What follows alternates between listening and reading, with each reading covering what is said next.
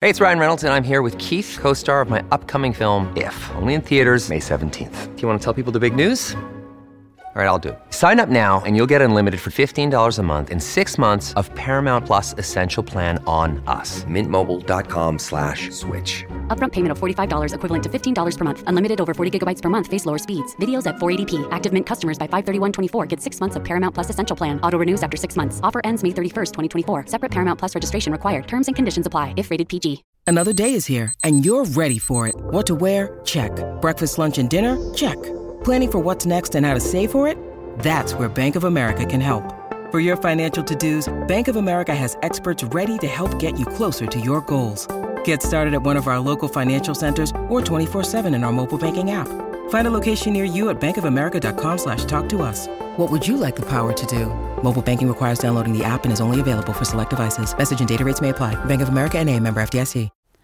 Hello and welcome to the Big Travel Podcast. I'm Lisa Francesca Nand. For over 50 years, foreign correspondent and world affairs editor John Simpson has risked life and limb reporting for the BBC. The Tiananmen Square massacre, Iraq, Afghanistan, Iran, Zimbabwe, Bosnia, you name it, he was there. He's been punched by a UK Prime Minister, bombed by friendly fire, met Gaddafi in Bedouin tents across Libya, watched Saddam Hussein's execution in court, and whilst experimenting with some hallucinogenic offerings in the deepest Amazon, was once hugged by a six foot goldfish wearing sunglasses. A man who's always topped my list of dream guests, here he is in the flesh, John Simpson. One of the the things that I've struggled with at the thought of interviewing you is how to narrow down your travels. There are, of course, uh, uh, quite a lot of travels because I've been doing this for 50 years.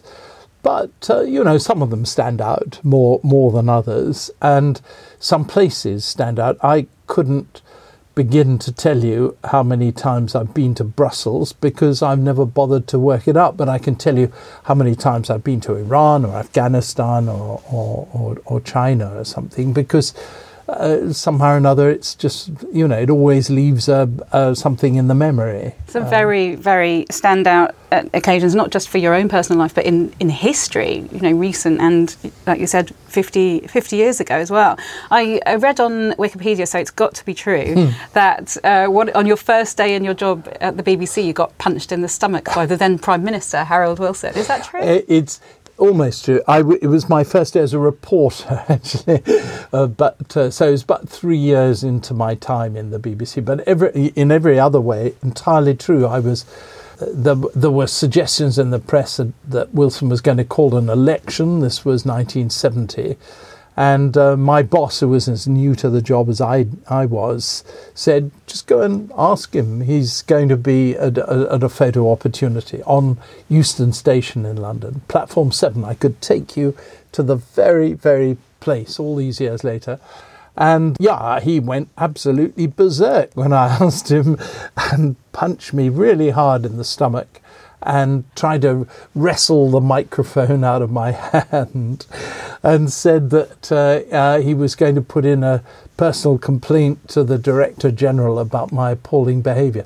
Fortunately, he uh, he obviously changed his mind, and I. Was I that on still- camera? It was not only on our cameras, but it was the cameras of the world. Because at that stage, hard to believe in these Brexit days, but even the suggestion of an election in Britain was world news, and so there were all the American networks there.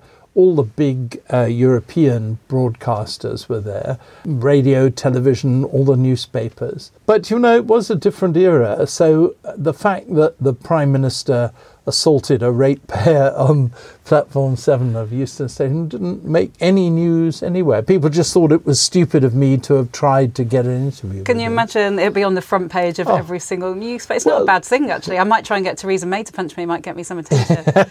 um, you mentioned the B words, uh, the Brexit word, and I was going to ask you about that, but I'm going to, I'll come to that in the end um, because, to be honest, who has a clue what's going on with that at the moment? So I was looking through a little bit of uh, your, your CV in terms of travel, and well, it's just you were with the Ayatollah in 1979, going from Paris to Tehran, which of course started the Iranian Revolution. Tiananmen Square, uh, the fall of Ch- Ceausescu resi- regime, Baghdad, smuggling yourself into countries in a burqa. what was the first place that you went to that felt truly foreign, maybe? Well, actually, that was before I even went to university, let alone to the BBC. 1962. It was the worst winter uh, in Britain for X years. And my father and I lived on our own in a huge house in Dunwich on the coast, huge and hideous house. And um, all the pipes froze. And my father said, Bugger this, we're, we're going to see Casablanca. I thought he meant the film.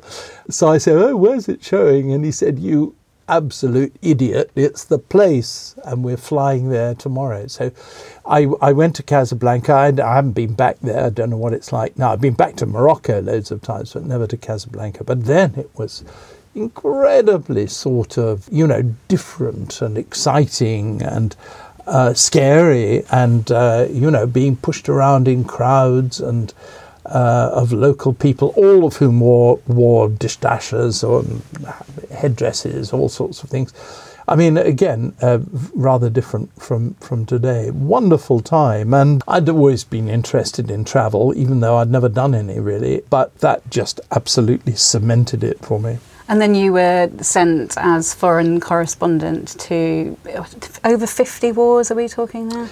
So, getting on for 50, I think it's 48 or something. Should we start? But I mean, what kind of person adds it up? You know, it's quite sad, isn't well, it? People do, people do. Um, and that is, that is something to do with travel these days with the whole sort of Instagram generation. People do collect countries and. Uh, I'm afraid I do a bit. Too. Yeah, everyone. While despi- but I despise everybody you hate else. yourself for it. But uh, yes, hate Yeah. myself, despise everybody else, but I still do it. So how many are we talking? It's 150 Um, plus, isn't it? It is, Yeah. yes. Actually, I have, I have now, honestly, hand on heart, lost track. But I did add it up once, and it, it was getting on for 150. I think it must be now.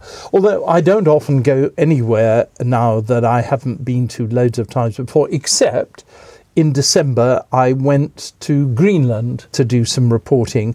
I don't really recommend it. I haven't much. been. No, you know, well, it just looks. You look on the map and you think it looks very empty. Very a few empty. things around the edges, and not got- very nice empty. Not very no. nice empty. It's colder. There, there were beautiful, one or two beautiful bits, but I didn't like the eating whale meat, and I didn't like seeing polar bear furs everywhere. You, you see they're all in all the shops. You can buy a, a polar bear cover. I mean, from a real polar bear. I thought if I bought one of those and took it back, it wasn't very expensive. Wore it down Oxford Street. Well, I'd, I mean, um, I wouldn't even get to wear it out of the house because my wife would murder me. It's hard though, isn't it? That sort of cultural, those differences where people are actually wearing polar bear because it's warm, presumably. It's warm, and they, a lot of them kill them themselves. I mean, it, you know, it's not like our sort of society where somebody else does all the nasty stuff and uh, and and you just wear it for the fur. I mean, they, you know, that's that's practical reasons behind it. Yes, But then I guess in this day and age, there doesn't have to be practical reasons behind it because you know there is the technology to make. Yeah, but they're stuff. but they're you know pretty poor in Yes, uh, yeah. Mm. in Greenland. But I'm glad I went. I'm glad I went. I just don't think I shall be going back. You mentioned your dad, and actually, one of it reminded me that one of the things I look mo- forward to most when travelling is your column in the BA High Life Oh. magazine. I do. I sit there with my phone Oh, and I take pictures nice. Oh, of paragraphs of it. I don't know what I'm Oh. going to do with those paragraphs. I think it was with a bid to sort of interview, and of course, with all those pictures, I've just you know forgotten them completely. Um, but let's uh, let's talk about Iran because one of the Yes. first things on my list of your, this incredible travel CV is the the journey you made with the Ayatollah in 1979 Nine. to be greeted by millions of people thronging the streets. Tell me, let's let's start with that one. Well, it was exciting. Uh, I I can't deny it. You know, I did a lot of things. I, it, it's rather sort of human nature to say, "I know it wasn't anything much," but uh, this this was quite a, a thing. I had to queue up for 12 hours in the absolute freezing cold. I've still got a painful shoulder as a result of it all these years later. In Paris, outside his the place where he, he'd um, been exiled, uh, to buy a ticket, to buy two tickets, one for me, one for the cameraman. And in the end, they only started selling them after it got dark and it was very windy. So, and you could only pay in hundred dollar bills. So the wind was blowing the hundred dollar bills and the tickets all the way around. But I grabbed hold of mine, and then carefully organised, I rang the BBC and said, "I've got tickets for the Ayatollah's flight." And my boss said, "Well, you're not going because it's uh, too dangerous, and we don't we don't want to have you in Tehran. We want you to be in London, telling us what's going on from London." And so I, I'm afraid, uh, was rather rude, and I said "fuck off," and I put the phone down. Well, I didn't think I was going to survive. You see, so I thought I could, you know, behave well. I mean, going back and seeing him afterwards was slightly awkward. Then we, we took off, and uh, it was a, an Air France charter. Khomeini and all his mates uh, were up in the front in first class, and the journalists, there weren't very many of us, and uh, lots and lots of students who supported him in the back of the plane. And at one moment, the curtains opened, and out came one of his spokesmen, stood up on one of the seats, and said, I think I ought to tell you that we've just received news that when we enter Iranian airspace, uh, the Shah's Air Force has orders to shoot us down. So lots and lots of uh, um, actually the first reaction from all the students was to cheer because they thought they were going to be martyred with their hero. My cameraman said, "Well, what's he saying?" and I said, "Oh, maybe I'll tell you later. You know, don't worry now." But of course, we weren't shot down, and was supposedly the biggest crowd in human history. Two million, three million, nobody knows how many. Awful lot of people and yeah, one of the most exciting, frightening, disturbing, but uh, immensely kind of satisfying moments of my life. I'm glad you said frightening because I was going to ask if you have fear. You went, you said, onto that journey thinking I might.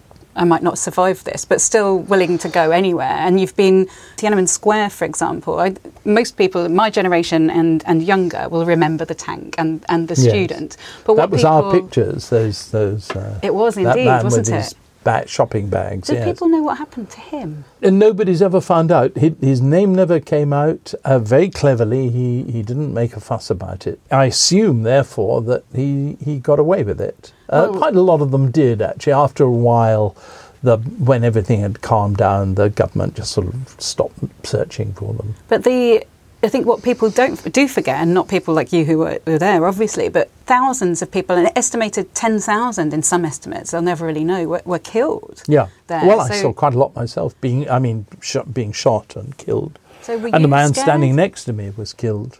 What happened in that incident? Uh, well, we were up on a balcony. It's where we got the shots a few hours later of of the man with the with the bags in front of the tank and uh, there was a it was a South Korean cameraman, rather rather nice, rather sweet, gentle bloke. He was just in the in the next balcony to ours in the next room, and uh, we we talked a lot across the well, a bit anyway across the the gap. And then the, the army, uh, when it finally came in, there were guys standing on the top of armored, armored personnel carriers just shooting at anything they chose and missed us, but uh, the guy took a, a, a, bullet in the head and died. And I must have seen myself 50, 50 or so people shot, lying there dead. So, what the, are you thinking about your own safety at that point? Well, I know it probably seems unlikely, but I mean, it is actually true that you get, on those kind of occasions, you get so wrapped up in it that your own safety is less seems to be less important than what's happening around you and all you want to do is to see what's happening and work out how you're going to get it back. I mean, that's only one type of situation. That's that's a, a, a particularly sort of unusual one, really, where you're you know, faced with guns and the, the bullets are going off all, all, around you. I mean, much more worrying, much more frightening is being in a in a crowd that's attacking you. I mean, I've, we've had that, and that is horribly scary. When you see the faces of people that, well, in one particular instance, you know, going planning to tear you to pieces, that that isn't a, a bundle of laughs. What, But- what was that incident? Well, that was in Iran actually during the revolution, but but before the final end of the revolution. So it must be, I suppose, it must be November 1978. And I was called away, left my crew filming in the streets, nothing very much happening. Went away to do a broadcast, came back, took ages and ages and ages to do it, and uh, couldn't get a cab to drive me. They said it was too da- dangerous. So I walked through the streets, which was something in itself. I was really quite lucky to get through. And uh, in a crowd of a million, I spotted my own colleagues, and they weren't anywhere near where I'd left them. And uh, that was, I thought, fantastic. We were then surrounded by a group of, of people who got more and more hostile until finally so there was somebody sort of stirring them up, and uh, they started ripping our clothes and scratching. Uh, you know, I had long scratches on my arms and chest afterwards. It wasn't going to stop. And there was a little man, I, I was kind of offended, but I know it, it probably sounds really stupid uh, to you, and it is stupid, but I'm a big bloke, you know, I'm six foot two, but somebody, or two people were hanging onto my arms behind my back. And this horrible little freak, uh, who was about five foot two or something, was whacking me in the face with a broomstick on which was pinned a, a photograph of Ayatollah Khomeini. And he was whacking me in the face. Blood was running down my face. And I just, I, I forgot everything else that was going on. I forgot how close I was to being killed. And I just was really quite annoyed by this. And I managed, uh, it was a cold day, but everybody was sweating a lot through exertion and fear and everything else. I managed to get one hand free and I grabbed the pole that this kid was, this man, little man was hitting me with. I grabbed it off him and I whacked him, and that felt really good. And then I thought, wait a moment, I, you know, I can do better than this. So I wagged it in the air, and I said what I probably shouldn't have done as a BBC correspondent. I said, uh, Javid Khomeini, long live Khomeini. And the crowd immediately stopped, and we were the big heroes. And I had what the cameraman was a sort of real old school BBC guy. And as we walked away, you know, and they were patting us on the back and, and giving us food and all sorts of things, apologizing for our torn clothes. As we walked away, the, the cameraman said, You shouldn't have done that, John. And I said, What do you mean?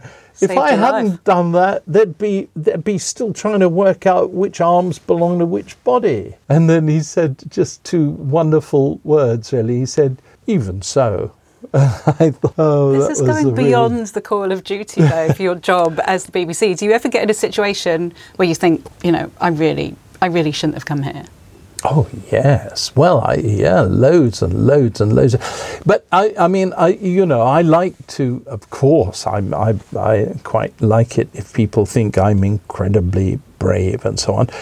I really I'm not. I'm one of those quite scared people that think that they're going to get killed, knocked around all the time and I can sort of visualize it happening. But the thing is, what I've I've learned to sort of uh, circumvent that by setting myself a, some sort of target, and then committing myself to it, so I can't go back. A bit like getting on the plane with Ayatollah Khomeini. I mean, I.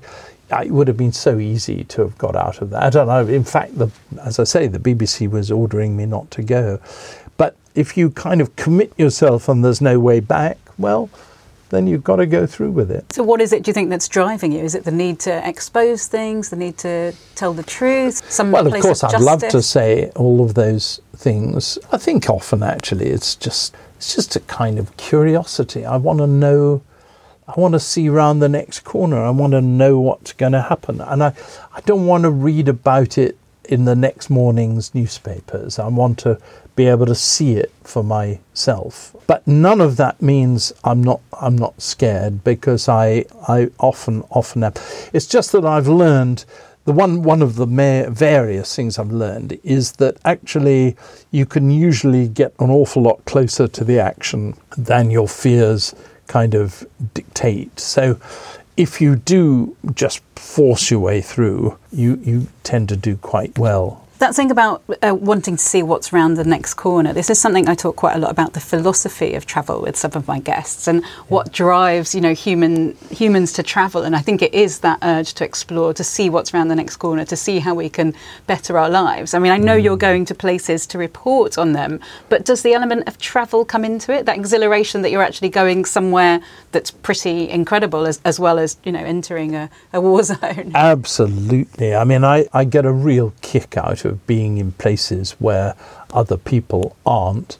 Last week, where did I take my wife and 13 year old son for half term holiday? Took them to Beirut. I mean, actually, Beirut is a very peaceful place now, but there's always that possibility of the odd car bomb and so on. And we went from there to the town of Byblos, which is absolutely gorgeous and which neither of them have seen. And uh, we had a lovely little time there for a few days. It's it is that sense. It's like you know, it's like that instinct of when you see a, a patch of snow, you want to put your footprints on it.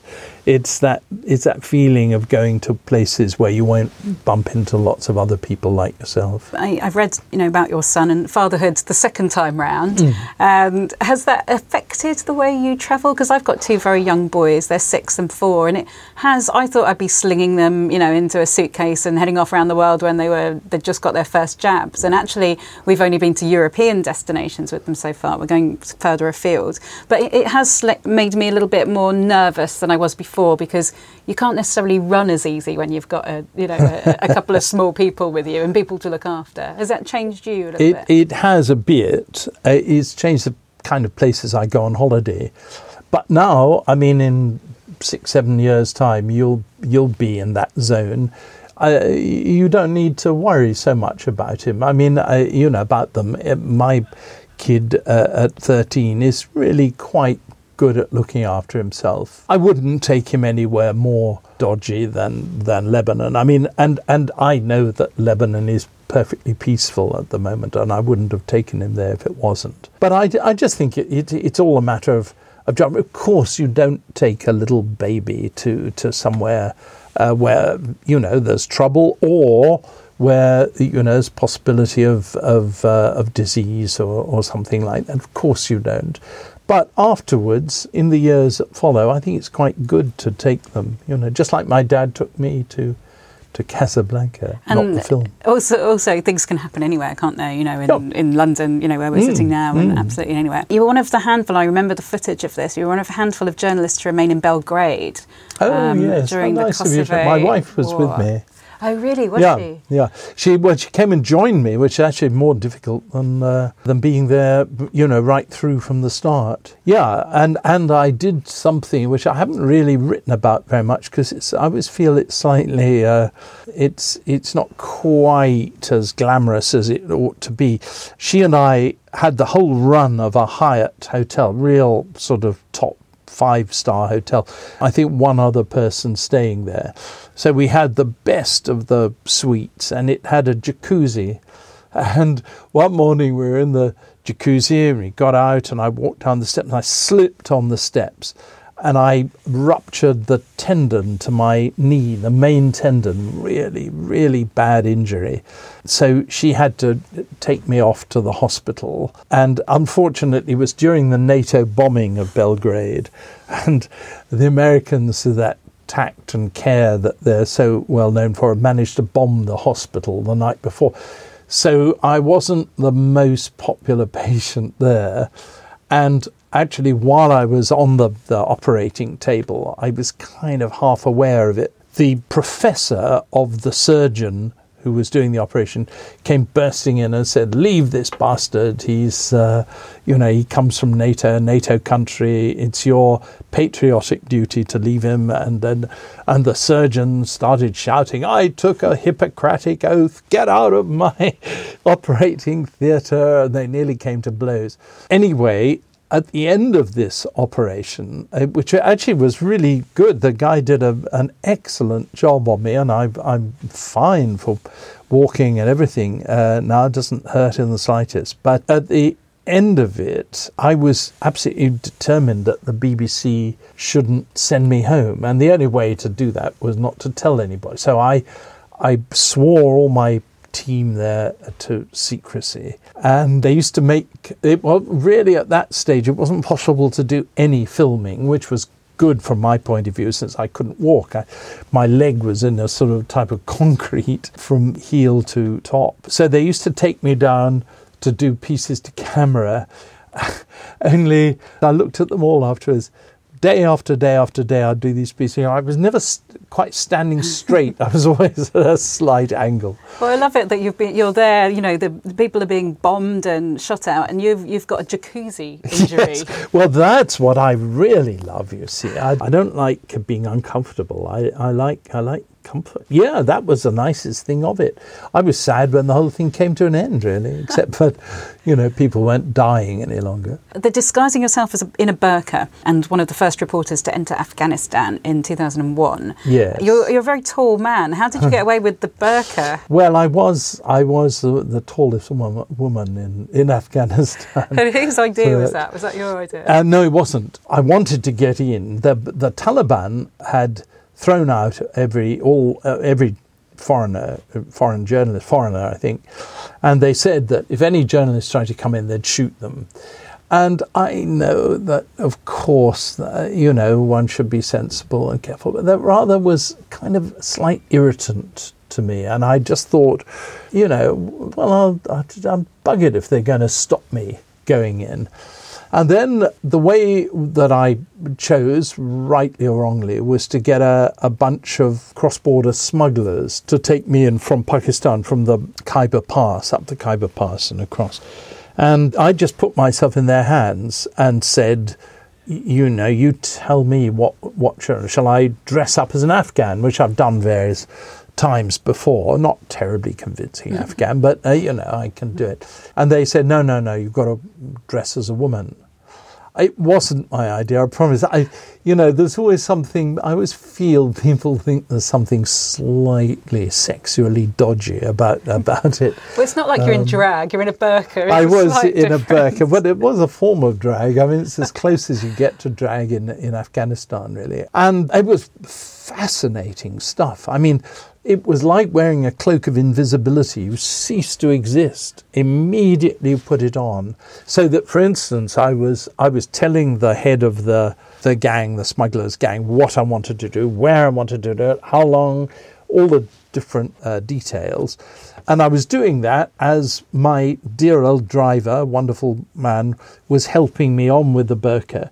And halfway through, I'd put the actual thing on, the top, you know, with that lace cover that it's really difficult to see through. And the smuggler stopped talking to me, and he then started talking talking to the driver because I'd become a woman, therefore I'd cease to exist. That is horrifying in many ways. Uh, I mean, and people do. I, you know, you hear of people choosing to wear it because they want to mm. go under the radar, and I don't mean because mm. they hmm. want to get into a, a war-torn country. Well, for women, it, it means yeah, they don't get hit on all the time. I've I've had a lot of conversations with people in Afghanistan about this, and there are quite a lot of women, traditional women, who just feel much more comfortable that way. i have always wanted to go to Af- Afghanistan ever oh, since reading. Do. Well, it's difficult at the moment, but at some at some point, at some point, I will. One day, One you day. know, it'll be it'll be better. Yes, and people are going now, mm, aren't they? They, they, they really are. I mean, there's no charter flights or anything, but ever since reading, do you remember Dervla Murphy cycled yes. across well, across from Lovely. Dublin to Delhi, didn't didn't she? But yes. I remember the stories she had in Afghanistan were just so beautiful and romantic and evocative, and the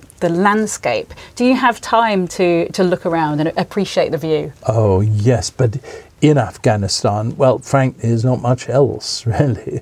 I, I mean, my heart goes out to those wonderful mountains and uh, and those those plains. I've ridden across them on horseback and uh, walked walked along. I don't know if you've ever, perhaps you've interviewed him for this uh, podcast, uh, R- Rory uh, Rory Stewart, the no. Tory MP. He was in Afghanistan. He walked right across Afghanistan from west to east with his dog on his own. Wonderful book about Oh, no, it. I I forget don't what it's called. He's, note that he- down. he's well worth talking to. I had Levison Wood on recently, and he's Oh, not long come back from there. Yes. uh, he had some good stories. He's excellent. You got you got injured by friendly fire, didn't you? In uh, where was that? Iraq. In Iraq. Yeah, what happened there? in in 2003. It was on the day that the invasion actually started. In when would that have been? April, I think it was 2003. Yes, we're in no man's land. We were following a group of Kurdish special services guys who were fighting on the Allied side. And uh, we saw down in the valley some of Saddam's tanks that were firing up towards us, but they were overshooting by some way, so the shells were landing, oh, I don't know, about a quarter of a mile beyond us. I didn't feel any great threat, but there was uh, there were some American special forces there as well, and the captain in charge called in a, an airstrike on the tanks somehow or another between him and the aeroplane, which had been circling around for ages and ages and ages, they managed to get it wrong. So instead of attacking the uh, map reference where the, the tanks were, they attacked the map reference that the message was coming from. That's a very big mistake. Oh, that's quite a quite a mistake. So the bomb landed. Well, we trod it out afterwards, eleven yards from where I was standing, and where my translator was, and the translator lost his legs and died of blood loss. Uh, absolutely terrible, and I I keep his photograph on my desk, so I'll never never never f- forget him uh, because you know I led him into that. It's I feel really awful about it. I had shrapnel. I got a big bit of shrapnel in my leg, but I the there was an extraordinary chance for a bomb that so that so close that landed so closely, a thousand pound bomb, but it all the blast just just missed me, hit him, missed me. My producer was it was his birthday and he was walking down to where I was and his mother called him to wish him happy birthday. And he said, Oh, we're having a great time. I mean, he knew she was against the war. So he said, Listen, this is the sound of freedom, just to get a rise out of her. And he held up the phone and she could hear the, the, the aircraft. And, she, and then the sound of the bomb came. And uh, ages later, maybe five, ten minutes later, he suddenly realized she's still on the line. And uh, there was all the screaming. 18 people, I think, died. Most of them burned to death. I mean, it was horrible, horrible, horrible business. He said, "Mum, mum, mum, mum, I'm, I'm okay. I'm okay, mum." I, and and she said, "No, I, I, I, I know you were, darling, because I heard the language." You must have felt very lucky uh, in a way. I, I couldn't believe it. Actually, I, uh, I, I just thought that you know this doesn't really happen. I mean, you don't get that close to a to an exploding thousand pound bomb and walk away from it.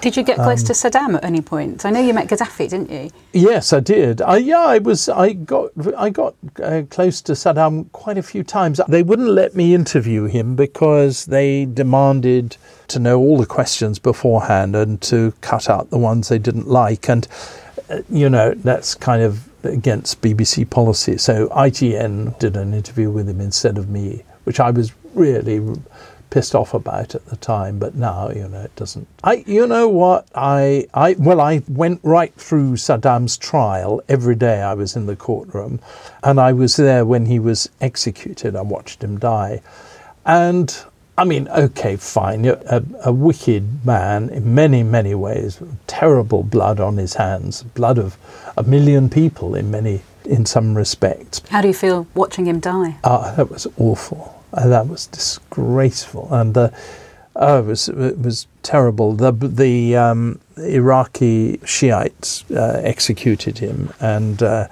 they were screaming insults at him. And I thought he behaved incredibly bravely and with great dignity. And I was appalled. I, I uh, yelled out when his when he went down through the trap door. Now that was uh, the whole thing was awful in every way. And and Saddam was in many ways the worst of the lot, but he did end his life certainly with great dignity. It must be very well. It is very not just there. You know, as a, a bystander on the other side of the world, it's very conflicting to see this man that's supposedly done well, not supposedly has done some terrible things, but has have had other people on different sides of, of the argument, but then. You know, killing him is a very dreadful thing as well. It's just there's a lot of conflicting emotions. But that, you see, I think that's part of understanding what, what the world's about. Uh, I've, I don't really have very much time for people who go to these situations with their minds absolutely made up. There's, you know, right and wrong, and there's black and white, and there's a clear um, conclusion that everything should come to. I think it's always, always more complicated than. I mean, I'm not saying that if I covered, uh, you know, D-Day or something, I would say, oh well, there's something on both sides to be said for. You know, I'm not, I'm not saying that at all. But uh, it, it, things are rarely as obvious as the editorials in, in the the papers make out. And you met Gaddafi as well. Was that in a Bedouin tent? Various times, You've met- actually. yeah. Yes, yes. I think it was always in a Yeah. Bedouin tent. Uh, what was he like? Uh, completely barking, completely barking. I thought quite sort of jovial. Could never work it out. I thought that he was a, um, a just a sort of figurehead uh, who had led the revolution, and he was just sort of kept in there by nastier people below him. But as it turned out, after his horrible death, all these things came out about the mass rapes he'd carried out and the way that he murdered the girls that he'd raped and uh, and boys, and uh, I mean, really a despicable kind of character, not at all uh, the sort of knockabout, uh, absurd figure that I'd rather got the impression of. I mean, he was absurd, but uh, much, much nastier underneath, and that only came came out after after his death. Does it feel strange that he knows or he knew you? You know, he'd know you. He'd have conversations about you. You'd be part. You'd be in his psyche. I know it does seem funny, and actually, it, it was Saddam that, that it sort of came up with uh, in in in a particular way because I tried to get into Baghdad just before the invasion in 2003, and the information minister gave me a visa. And Saddam was one of those people, he's got to know absolutely everything. He's got to have a view on everything. So the poor old information minister has to get, had to go to see him every week and say who he was letting in. And I'd done a panorama about a month before, which pinpointed some of the things that Saddam had done, not very favourably to Saddam, to say the least. And apparently, well, so the minister said, told me afterwards, uh, when he went in to see him, Saddam went berserk and said, This man is my personal enemy. You've let him in. You're a traitor. Get him off that list at once, and I'll think what I'm going to do about you. And then he paused, according to the information minister, and he said, No, on second thoughts, give him a visa and we'll sort him out when he gets here. And the, the minister then just didn't do anything about it, didn't give me a visa. I, you know, maybe he was just, that was a story and he was trying to, you know, uh, You don't know, but he, favour, he would definitely he would but- definitely know you. You know, these people Yes, you would be on some, their some do. I mean, significantly on the mo- for most, I, I'm sure most most of the world's leaders don't give a stuff and wouldn't know who I was from.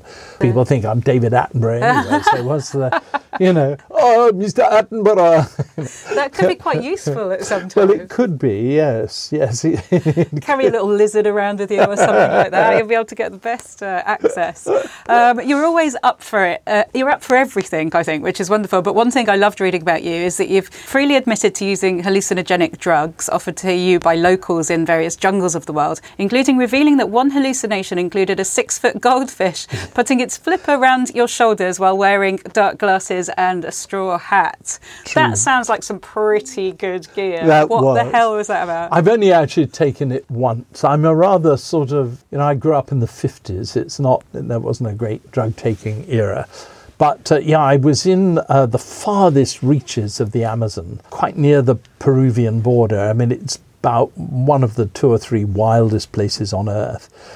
And uh, we came across a tribe who had never seen anybody out from outside before. Absolutely lovely people called the Ashaninka and uh, a little girl was ill, and they had a ceremony in the village, you know, to make her well. That involved this this hallucinogenic drug called ayahuasca, daime they sometimes call it, and they made me drink it. I, I was nervous because people said it, it, it opens the gates of hell or something, and you throw up every meal you've ever eaten or something. And Sounds I was, I was terrified. Yeah, yeah.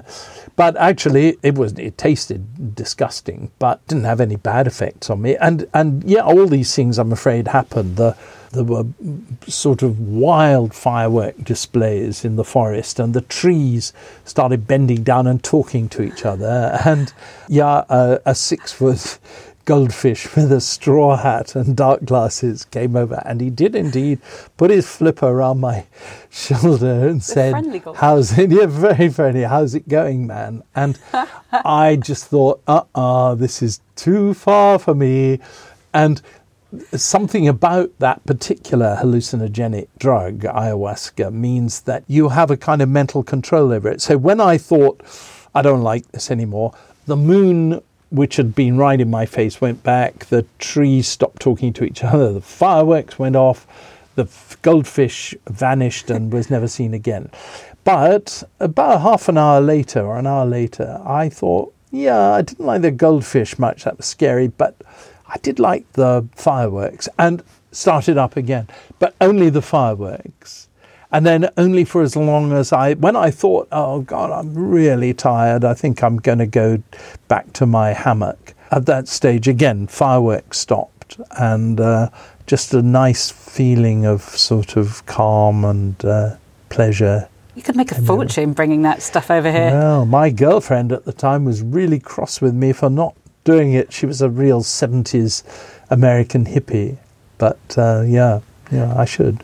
What have your travels taught you about going to so many war torn places? What have they taught you about humanity? Do you, do you feel positive about the world? I really do. I, I mean, I've, I really feel positive. You know, uh, in the 50 years I've I've uh, been reporting on things, the number of wars, for instance, has uh, uh, halved at least. Maybe it's more than more than halved. The number of dictatorships has shrunk enormously. When I became a, a correspondent, I think there were only about 20 proper democracies.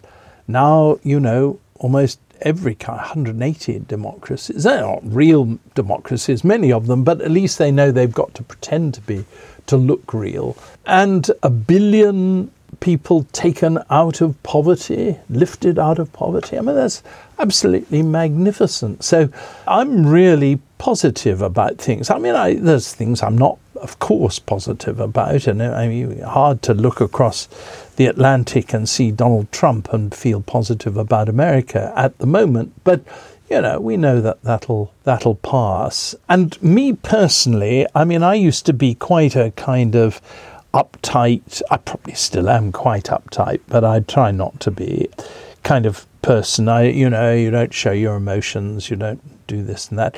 And when I went, I became the the BBC correspondent in South Africa and covering the whole of southern Africa. So then, what was then Rhodesia and is now Zimbabwe, one of my favorite countries on earth, even now. I learned the the huge benefits of just kind of showing a bit of emotion and a bit of friendship for people.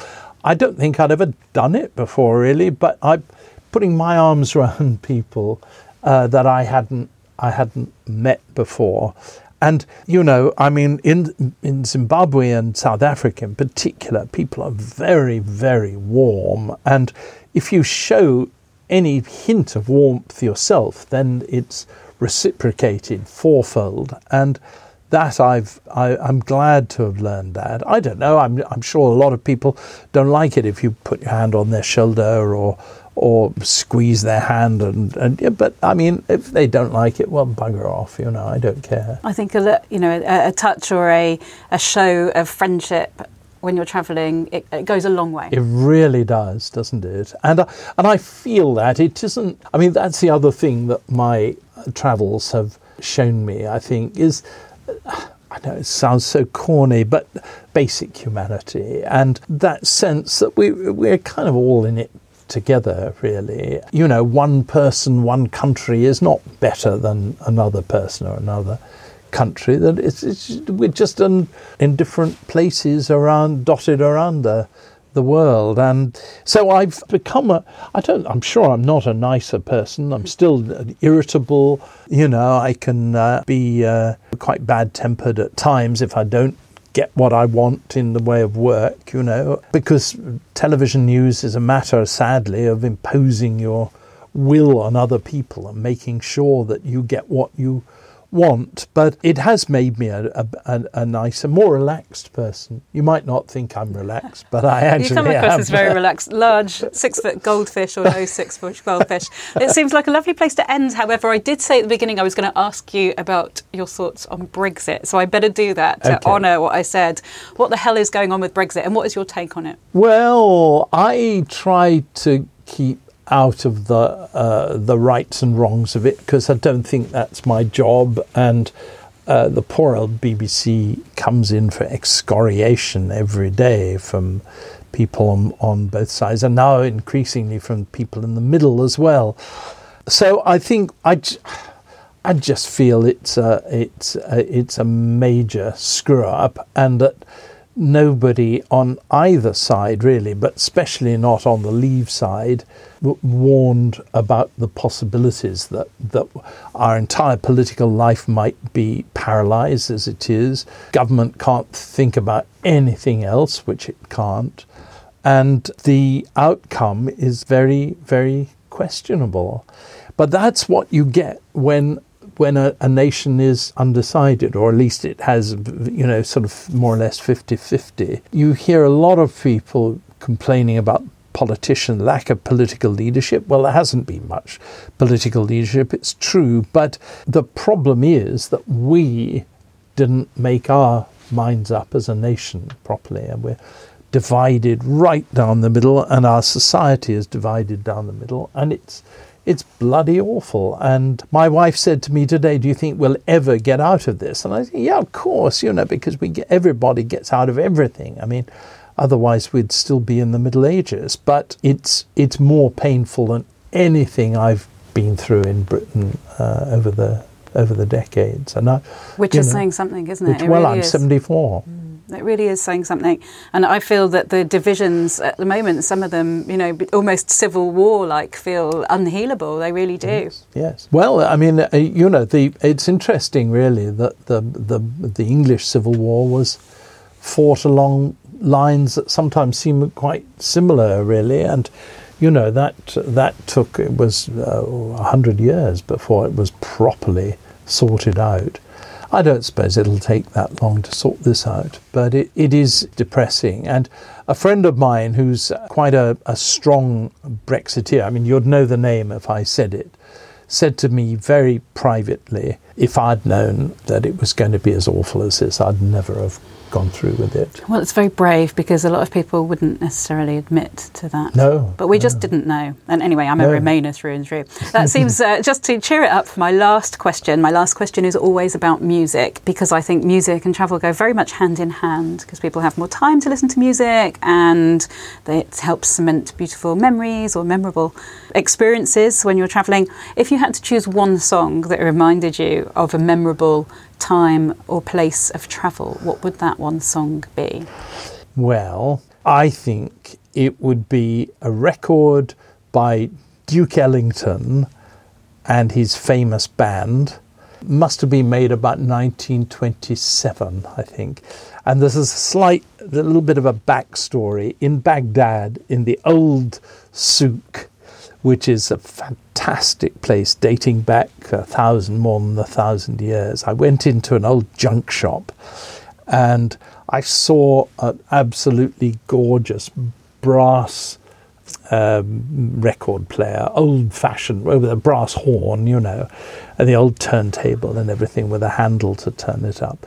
And I, I hopped up a, a ladder and got it down and said to the guy how much was it? And he we reached a deal but he said you'd probably like some records to go with it. Here are some. And he gave me this pile and on the top was running wild by uh, by duke ellington.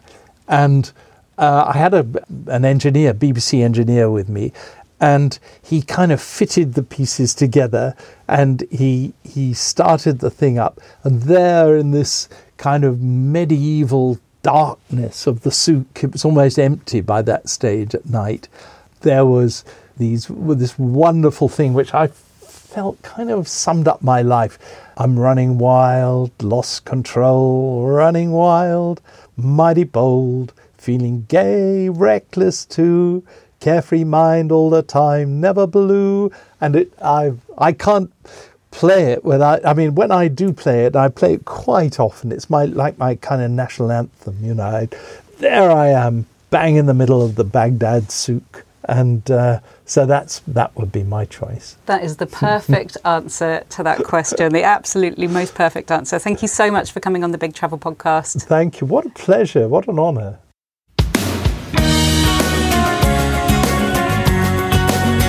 Thank you so much, John Simpson, for helping me fulfill a long held ambition to talk to you about your work and travels. It was thoroughly enjoyable. And thank you so much for listening to the Big Travel Podcast. Remember, if you want to get in touch, you can find us on Twitter, Facebook, Instagram, wherever. See you next week.